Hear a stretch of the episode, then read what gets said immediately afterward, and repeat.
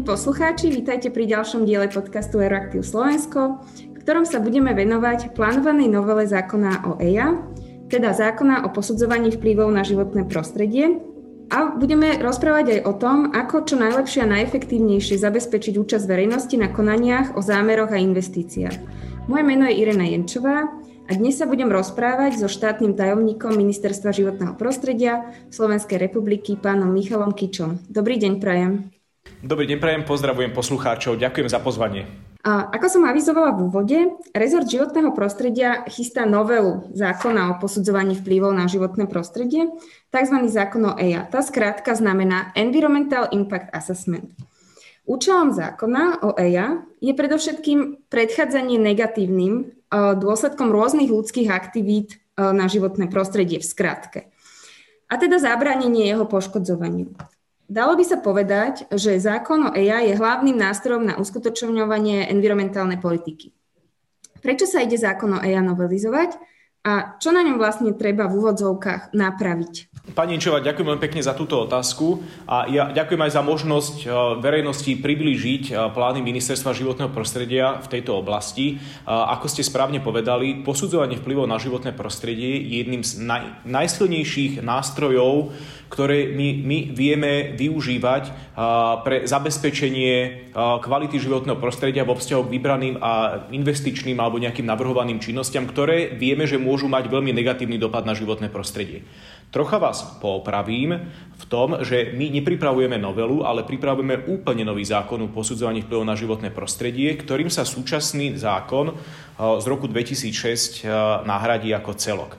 A tou hlavnou, e, ja, možno keď môžeme začať akože tak trocha aj zo širšie, aby som uvedol aj taký kontext, aj v poslednom čase a v rôznych aj diskusiách, ktoré sme mali aj napríklad aj na Euraktíve, ale aj všeobecne, a je posudzovanie vplyvu na životné prostredie predmetom záujmu. Z pravidla najmä zo strany investorov alebo navrhovateľov tých vybraných činností, kritizujú tento proces, vnímajú ho ako zdržanie, administratívnu prekážku. Nečudujem sa tomu, keď oni v niektorých témach v zásade nastolili aj otázku zneužívania účastníctva v posúdzaní vplyvu na životné prostredie. V každom prípade pre nás je posudzovanie vplyvov, proces EIA, kľúčový, dôležitý, nevzdáme sa ho a budeme v podstate tento proces brániť.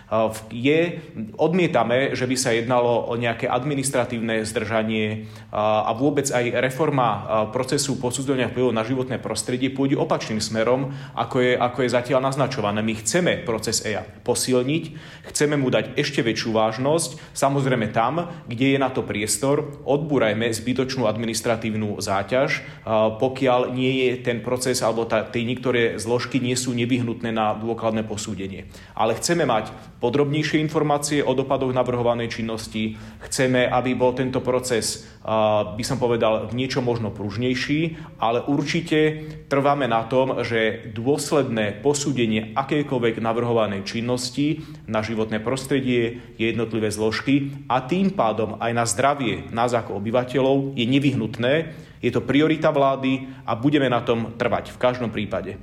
Takže ak hovoríme, alebo ak tu boli naznačované nejaké, e, alebo označovaný je proces EIA ako nejaký administratívny, proste iba prekážka, zdržanie, je to kredit, ktorý je mu pripisovaný nespravodlivo. Naopak, eh, keď si zbežne pozerám štatistiku v eh, posudzovaní vplyvov, a to ešte podľa predchádzajúceho zákona, nie podľa aktuálneho, tak reálne procesom posudzovania vplyvov na životné prostredie eh, prešlo minimum prípadov. To sa ráta v desiatkách navrhovaných činností čo považujem za veľmi prekvapivé. Ako keby sme hovorili, že všetky ostatné procesy alebo všetky drvivá väčšina procesov je v poriadku a nemá dopad na životné prostredie. Práve opak je pravdou.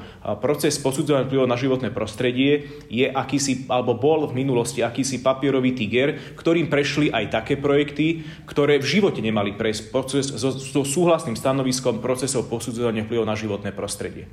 Takže pôjdeme my opačnou cestou, budeme klásť väčší dôraz na dôkladné posúdenie akýchkoľvek navrhovaných činností na životné prostredie. A tak pozrime sa predsa len na to, že čo vlastne, aké sú výhrady zo strany investorov, že čo, čo vlastne ako keby z ich strany tam je nutné opraviť. hovorí sa, bol taký medializovaný prípad o organizáciách, ktoré vlastne zneužívajú, zneužívajú toto právo verejnosti na účasť v konaniach. Bude nový zákon o EIA myslieť uh, aj na tieto prípady? Nečudujem sa tomu, keď eh, navrhovatelia, teda tí samotní investori, v podstate vnímajú to povolovacie konanie alebo akékoľvek povolovacie konanie ako prekážka. Áno, je pravdou, že proces posúdenia vplyvov na životné prostredie ako akékoľvek iné povolovacie alebo posudzovacie konanie oddialuje a, a, ten priestor alebo tú dobu medzi návrhom investora, jeho myšlienkou, niekde v podstate vykonávať nejakú činnosť, umiestniť si stavbu, ťažiť banským spôsobom, postaviť diálnicu až do toho finálneho stanoviska. Ja by som možno povedal, že aj my máme a rezort životného prostredia, orgány posudzenia na životné prostredie majú niekedy, a môžeme to povedať otvorene, ťažké srdce na navrhovateľov, pretože častokrát sa stretávame s dokumentáciou, ktorá je nedostatočná, je príliš všeobecná, nesplňa náležitosti, alebo naopak ten proces posudzenia vplyvu na životné prostredie je e, tak salámová, ako kúskovaný na také etapy rôzne a skrátka by sa ten projekt, ktorý by inak ako celok neprešiel, rozčlenil, účelovo napríklad rozčlenil, alebo sa v jeho e, schvalovaní e, vykonávajú rôzne zmeny, ktoré sa tak dávkujú po častiach, tiež aby sa v podstate podliezla rôzne tie limitné hodnoty. Čiže ja môžem, by som to hovoril, môžeme to povedať akože z opačnej strany, že my máme tiež mnoho výhrad e, vo vzťahu k tomu, ako títo navrhovateľia pristupujú, aké podklady dávajú a čo požadujú, aby prešlo procesom EIA. Niekedy áno, ale správne ste naznačili otázku, ktorá rezonovala vo verejnosti a to je zneužívanie účastníctva v procesu EIA. Chcem povedať, že je to ojedinelý prípad, ktorý sme zatiaľ zaregistrovali iba vo vzťahu k jednému jedinému subjektu. Ten bol samozrejme e, medializovaný. My sme opakovane aj vo viacerých, nerobili sme si na tomto nejaké promo, ale orgány posúdenia na životné prostredie opakovane vyzývali aj dotknuté subjekty, ktoré mali pocit možno, že niekto sa zapája do týchto konaní, aby tam dával nezmyselné požiadavky, s cieľom nejakého finančného zisku. Aby takéto konanie popísali, aby povedali, že niekto, ale nie len do médií, ale konkrétne v nejakom v konkrétnom konaní. Nestretli sme sa s nejakou pozitívnou odozvou, pretože keď už sa niekto v úvodzovkách dohodol s týmto subjektom, tak potom už nemal záujem to ďalej nejako riešiť, pretože už tie pripomienky odišli, už neboli, alebo teda už boli stiahnuté, bol stiahnutý rozklad alebo odvolanie, už v podstate k tej úvodzovkách dohode došlo. Tam, kde nie je žalobcu, tam nie ani sudcu. Čo sa týka preventívnych opatrení do budúcnosti, akékoľvek riešenie ráta so 100% zachovaním práva verejnosti na plnohodnotnú participáciu v posúdzaní vplyvov na životné prostredie. Je to našim záväzkom, vyplýva to z ústavy, z našich medzinárodných záväzkov. A, a myslím si, že verejnosť v minulosti v mnohom nezastupiteľne suplovala pasivitu alebo nečinnosť orgánov posudzovania vplyvov na životné prostredie keďže Tunak bol zaregistrovaný.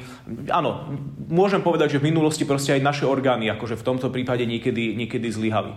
Ale akékoľvek riešenie, ktoré by malo za cieľ zabraňovať zneužívaniu účastníctva, nepôjde na úkor samotného účastníctva. Nad čím rámcovo uvažujeme, je možnosť vylúčiť príjmanie finančných prostriedkov akýmkoľvek spôsobom, či už darovaním, alebo nejakou zmluvou o spolupráci, alebo nejakými školiacimi činnosťami, ktorými sa takéto v úvodzovkách platby maskovali, tak uvažujeme nad tým, že vylúčime možnosť príjmania takýchto platieb zo strany zainteresovanej verejnosti a investora.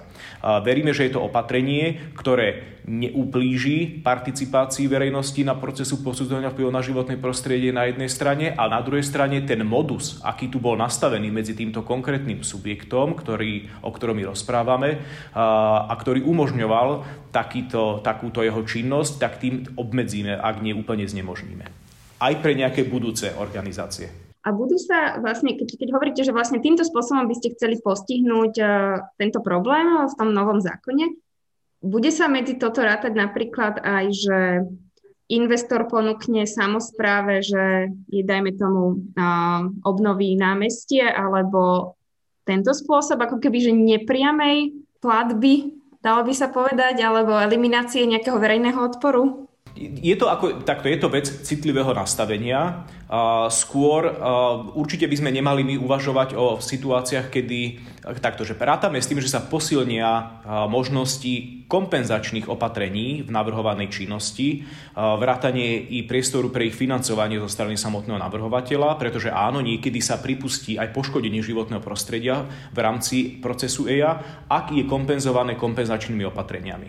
Ak by mal byť e, príjimateľom takýchto kompenzačných opatrení, mala by byť napríklad obec alebo realizátorom týchto kompenzačných opatrení, vtedy vidíme priestor na umožnenie vlastne aj financovania. Samozrejme, kto iný to má financovať, tento navrhovateľ to má financovať. Ale tie kompenzačné opatrenia musia jednoznačne slúžiť náprave tej škody, ktorá bude spôsobená tým zásahom. To znamená, že ak bude sa vysušovať nejaká mokrať, tak sa bude financovať obnova nejakej inej mokrade alebo vytvorenie nejakej inej mokrade. Proste musí tam byť zachovaná ekvivalencia. Je to vec ale citlivého nastavenia, ale nemôže to byť v zásade, určite tým vylúčime to, že niekto len stiahne pripomienky a dostane za to zaplatené. To určite, a to je jedno, že či by to bola obec alebo kdokoľvek iný. V každom prípade ani v takomto prípade neostane upreté právo občanov tejto obce, obyvateľov tejto obce participovať participovať na takomto posudzovaní vplyvu na životné prostredie. Mhm.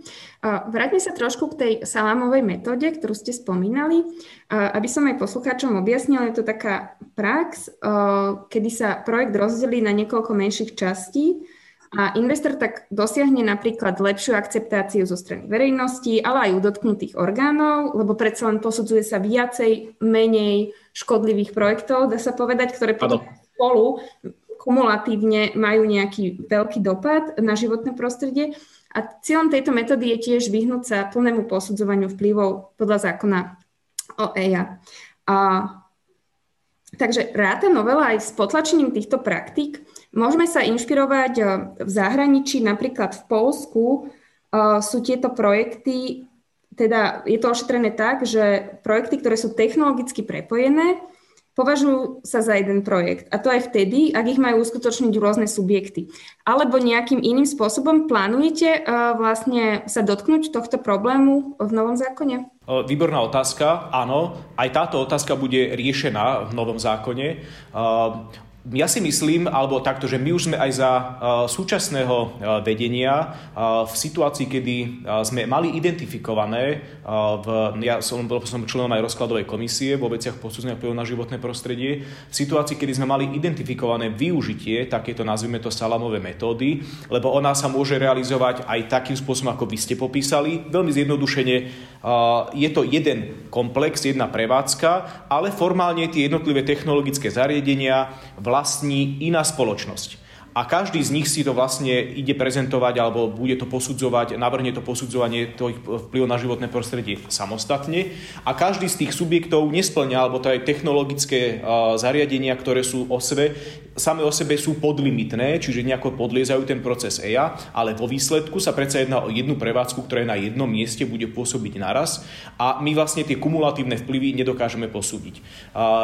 Mali sme v jednom prípade, nebudem konkrétnejšie, ale mali sme identifikované, kedy došlo k formálnemu rozčleneniu technologické prevádzky, myslím to, že ktoré firmy túto jednu prevádzku vlastnia pred posúdením vplyvu na životné prostredie. Vstúpili tieto subjekty takto separé. My sme to identifikovali ako obchádzanie zákona, čo umožňuje potom s tým spojiť nejaké dôsledky vlastne ďalšie a vyžiadať si dodatočné informácie alebo dať to do posúdenia napriek tomu, že sa to teda tvárilo, že to nemalo ísť do procesu posudzovania. V tomto prípade sa jednalo o zmenu ale v každom prípade je lepšie, pokiaľ je takýto, takéto opatrenie toho orgánu, ktorý vykonáva ten dohľad, vyslovene legislatívne umožnené.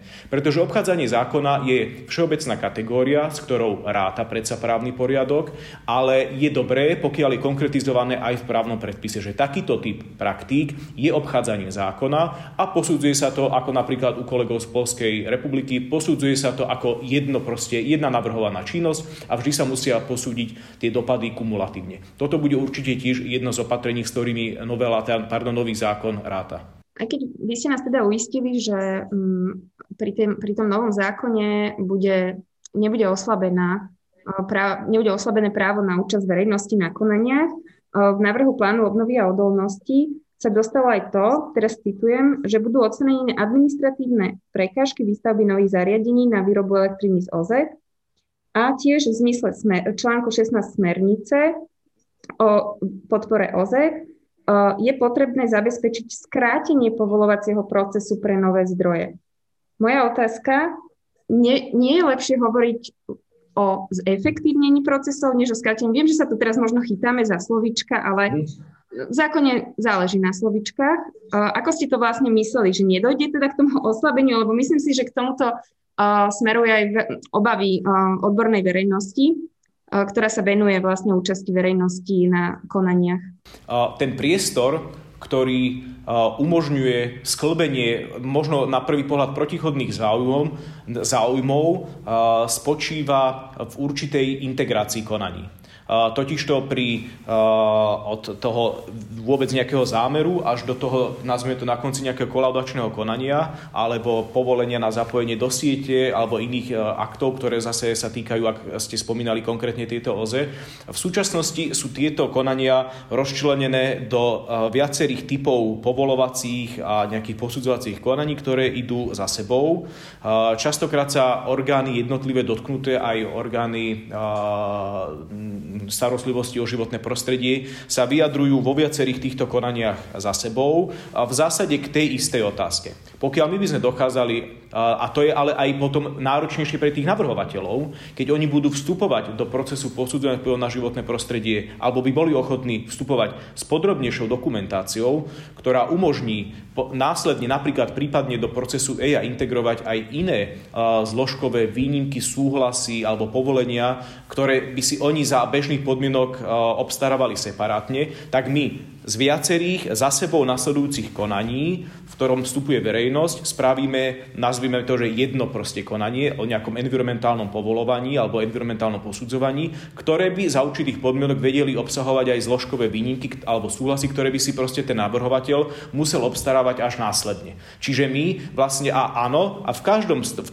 týchto konaní má právo, e, účasť, e, právo e, verejnosť na účasť, ale to by bolo zachované a ak by sme takéto konania nejakým spôsobom prepojili. Tam, kde to je možné a kde by to nešlo na úkor životného prostredia. Čiže v tom vidím priestor na možnú časovú úsporu. Ale chcel by som povedať, podotknúť, že čo sa týka Slovenskej republiky a vyvrátiť mýtus, ktorý tu opakovane zaznieva, že u nás je proces posudzovania vplyvu na životné prostredie nejako strašne dlhý. Nie je. Tie štatistiky sú jednoznačné. Rátame sa k priemeru Európskej únie, ak vychádzame z údajov z roku 2019. A rátame sa k priemeru krajín Európskej únie, čo sa týka dĺžky posudzovania vplyvu na životné prostredie. Ja som, ja som našla taký úsek, že keď, ste sa, keď sa ministerstvo životného prostredia vyjadrovalo k, zá, k zámeru urobiť ešte vtedy, myslím, novelu, áno, novelu existujúceho zákona o EIA, bolo to niekedy v júni 2020. A teraz uh, tam bolo napísané, že ministerstvo životného prostredia potrebuje vyriešiť otvorený infringement uh, pre porušenie um, uh, spôsob jeho riešenia sa javí prích, a oveľa príchodnejší som novely existujúceho zákona EIA. Že o čo tam išlo presne v, v tomto v infringemente, ktorý mal riešiť? Uh, myslím, že to bolo... Smerovalo to k tým lehotám, že trvajú príliš dlho, nie? Nie, to, myslím, si, myslím si, že sa jednalo o určitú teraz ste ma trocha zaskočili o určitú nepresnosť v definíciách, pokiaľ si pamätám, že to, to nejaké asi teda nedostatočné prevzatie niektorej z definícií myslí takto, že proces posúdenia vplyvu na životné prostredie je z hľadiska súladnosti s európskym právom extrémne citlivý na Slovensku. Pretože tým, že boli tu a konštantne aj teraz my pociťujeme takéto tlaky alebo snahy, tento proces, ktorý sa tu neprávom označuje za vyníka a predlžovača vlastne e, nejakých konaní, e, oslabiť, vylúčiť e, participáciu verejnosti a nejakým spôsobom vlastne z neho v úvodzovkách ho vykuchať, tak v minulosti tu boli takéto snahy za predchádzajúcich vlád alebo predchádzajúcich parlamentných väčšín, ktoré robili radikálne zmeny v procese posledného vplyvu na životné prostredie poslanickými pozmeňovákmi na poslednú chvíľu, vylúčovali verejnosť, vylúčovali odkladný účinok odvolaní a podobne. A samozrejme to okamžite, vždy to okamžite viedlo k reakcii Európskej komisie. My máme teraz z hľadiska štátov, a poviem to otvorene, trocha zložitejšiu situáciu v tom, že proces posudzenia vplyvu na životné prostredie je u nás pod drobnohľadom. Európska komisia je už opatrná vo vzťahu k akékoľvek, by som povedal, novelizácii, pretože vie, že sa to u nás robilo spôsobom, ktorý častokrát ten proces EIA oslaboval a preto monitorovaniu súladnosti našich právnych predpisov v oblasti posudzovania vplyvov na životné prostredie s európskymi smernicami kladie väčší dôraz, by som povedal. Ako, nechce povedať, že vo vzťahu k okolitým štátom, ale vie, že u nás je, alebo stále je tu nejaké riziko snažiť sa to nejakým spôsobom oslabiť možno a preto proces posúdenia vplyvu na životné prostredie dôrazne monitoruje. Zmienili ste tlaky rôzne, ktoré cítite momentálne, aj je to aj vlastne poznáme to z médií, že mnohí investori, ale aj no, napríklad rezort hospodárstva sa vyjadruje v tom zmysle, že AI je často prekážkou k nejakému rozvoju alebo efektívnemu stavebnému konaniu, daj, dajme tomu. Uh, a tento zákon sa, predpokladám, pripravuje medzirezortne.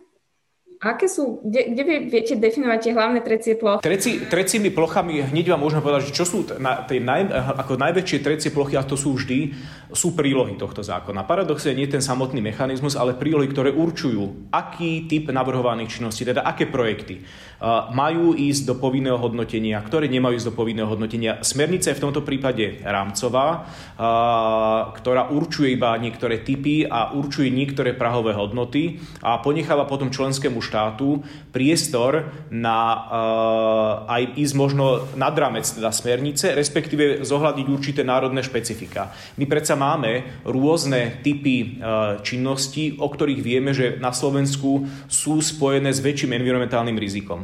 Môžeme hovoriť o malých vodných elektrárniach napríklad, ak, ak by sme to mali prepojiť e, s OZE. Určite je u nás veľmi citlivá banská činnosť a samozrejme tu bude náš rezort trvať na veľmi prezieravom postoji vo vzťahu k tomu, že čo všetko by malo alebo nemalo byť e, posudzované e, v hľadiska povinného posúdenia. Takže tá, vždy je medzi rezortami, a nielen medzi rezortami, ale aj medzi rôznymi zaujímavými združeniami, ktoré potom vstupujú do medzirezortného pripomienkovacieho konania, je najväčším kameňom úrazu práve táto príloha. Teda určite, čo má a čo nemá ísť do procesu posudzovania vplyvu na životné prostredie.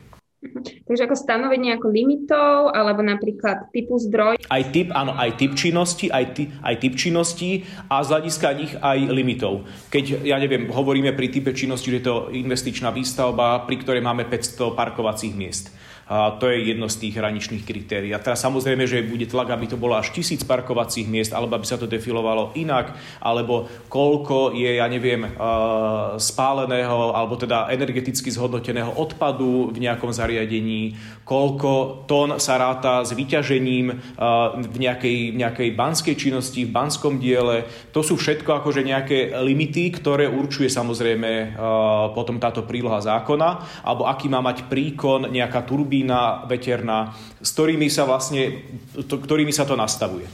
Uh-huh. Ale akoby, mm, čo som si aj čítala, mm, výčitky alebo uh, teda výhrady uh, voči nastavovaniu týchto limitov, Napríklad poslankyňa SAS Zana Zemanová navrhuje, aby bola, boli menšie zariadenia posudzované len v rámci zisťovacieho konania a nemali povinné posudzovanie vplyvov. Ako príklad uvádza aj to, ste vy uviedli, energetické spracovanie odpadov. Je toto podľa vás dobrý nápad? Akože um, keď sa budeme rozprávať o zdrojoch napríklad energie, že posudzovať to podľa veľkosti alebo podľa typu zdroja, čo myslíte? Mm, podľa mňa to, podľa môjho názoru to uh, je nápad na diskusiu, v ktorej by som určite vznášal viaceré výhrady, uh, ale vrátil by sa, prepojil by som sa to akože k tomu, nebojme sa my, t- teraz všetci akože k tomuto pristupujú takým spôsobom, že len sa, len sa nejako proste tej EI vyhnúť. Má, EIA má z nejakého dôvodu, ktoré som možno popísal, má nejaký zlý imič, je to, proste nemôžeme sa jej my vyhnúť. Proces posúdenia vplyvu na životné prostredie môže byť efektívnejší, ak je podrobnejší, tak môže byť flexibil, môže byť rýchlejší z hľadiska toho, vieme na ňo prepojiť nejaké iné kontrolné, pardon, iné povolovacie konania Ale v každom prípade pri akýchkoľvek takýchto technologických zariadeniach sa proste ten proces musí vykonať. Musí sa vykonať, pretože nech to potom idú vlastne, akože tí, ktorí e, volajú po nejakom zjemňovaní tých limitov, nech to idú vysvetľovať obyvateľom, ktorým sa má vlastne takáto navrhovaná činnosť realizovať niekde za domami.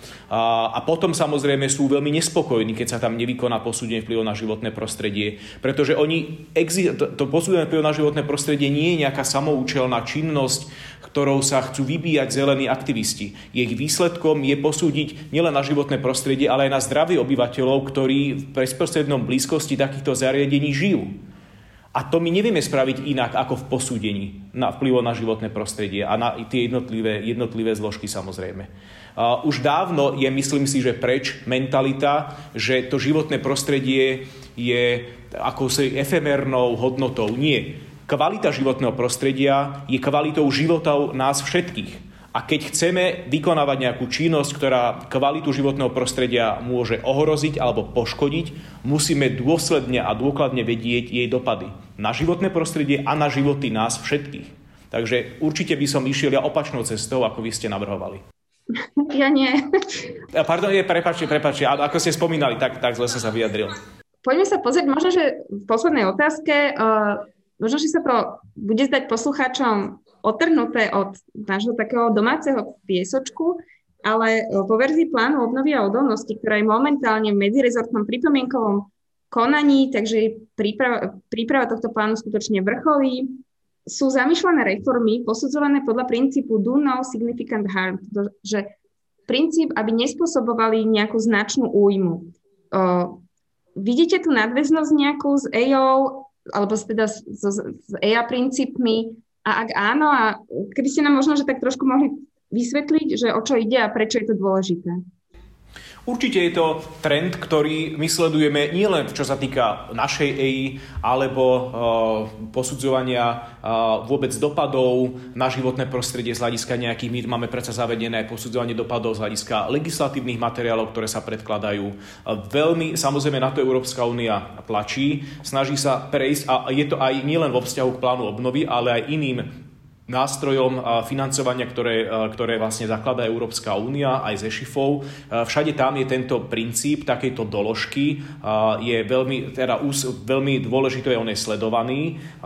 Jeho účelom je zabezpečiť, dôsledné posúdenie investícií, ktoré financuje Európska únia alebo ktoré určitým spôsobom podporuje a do, zabezpečiť ich dopad na životné prostredie na 6 kategórií, ktoré sa vlastne skúmajú a, a zabrániť, aby investície, ktoré sú financované z Európskej únie, mali negatívny dopad na životné prostredie. To je teda ten princíp do not significant harm, teda výrazne neškodiť. A ak už prichádza k nejakému poškodzovaniu životného prostredia, to musí byť samozrejme určitým spôsobom kompenzované.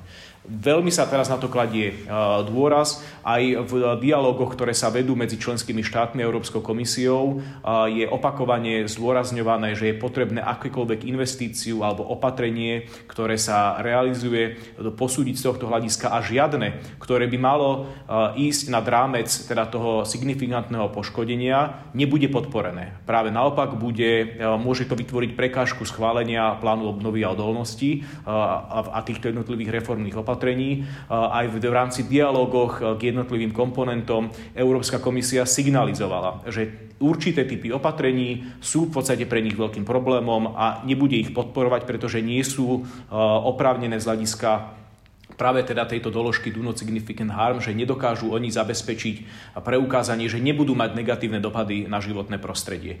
Hovoríme o určitých lesnických opatreniach, tiež sú to e, niektoré, niektoré činnosti, ktoré súvisia s fosílnymi palivami a podobne. Čiže všetky tieto doložky, alebo táto, ku každému z komponentov v plánu obnovy musí byť zabezpečená takáto doložka. Náš rezort e, na tom aktívne participuje aj teraz, vyjadruje sa k výhodnosti vyhodnocovaniu týchto jednotlivých doložiek. A chránime tým dotknuté ostatné rezorty alebo vytvárame predpoklad na to, aby práve plán obnovy a odolnosti prešiel hladko zo strany Európskej komisie pri posudzovaní tejto doložky. A čo sa týka vôbec akéhokoľvek environmentálneho posudzovania, ten trend je jasný. Nie len cez túto doložku alebo cez proces EIA, ktorý je už starší, ale aj napríklad e, dnes, a som rád, že je to práve z, z, v našej vnútroštátnej iniciatívy, Národná rada prejednáva petíciu Klimaťa potrebuje, kde jedným z odporúčaní, ktoré je navrhované vláde Slovenskej republiky, je zabezpečiť posudzovanie dopadov navrhovanej činnosti aj na klímu. Čiže to je nový typ posudzovania, posudzovania určitých dopadov na životné prostredie. Čelíme bezprecedentnej kríze z hľadiska klimatických opatrení, čelíme bezprecedentnej kríze z hľadiska biodiverzity. Životné prostredie už príliš dlho doplácalo na snahu vlastne ešte, že my budeme ešte tá generácia, ktorá ešte budeme sa rozvíjať a investovať a nech tí po nás, až keď prídu, nech tí vlastne sú ako takí šetrnejší k životnému prostrediu. Myslím si, že už predchádzajúca generácia bola tá posledná, ktorá si takéto niečo mohla dovoliť čelíme čelíme veľkej výzve a keď my aj prostredníctvom týchto opatrení, teda aj napríklad doložky do not significant harm, alebo environmentálneho posudzovania, alebo klimatického posudzovania, keď my nebudeme tieto opatrenia brať vážne, tak na to veľmi doplatíme ešte horšie, ako teraz napríklad doplácame s pandémiou COVID. Predsa len ešte sa dopýtam, a nebolo by teda, keď ste spomínali tú petíciu, kde vlastne sa vyžaduje, alebo jeden z takých uh, teda bodov, ktorý aj vy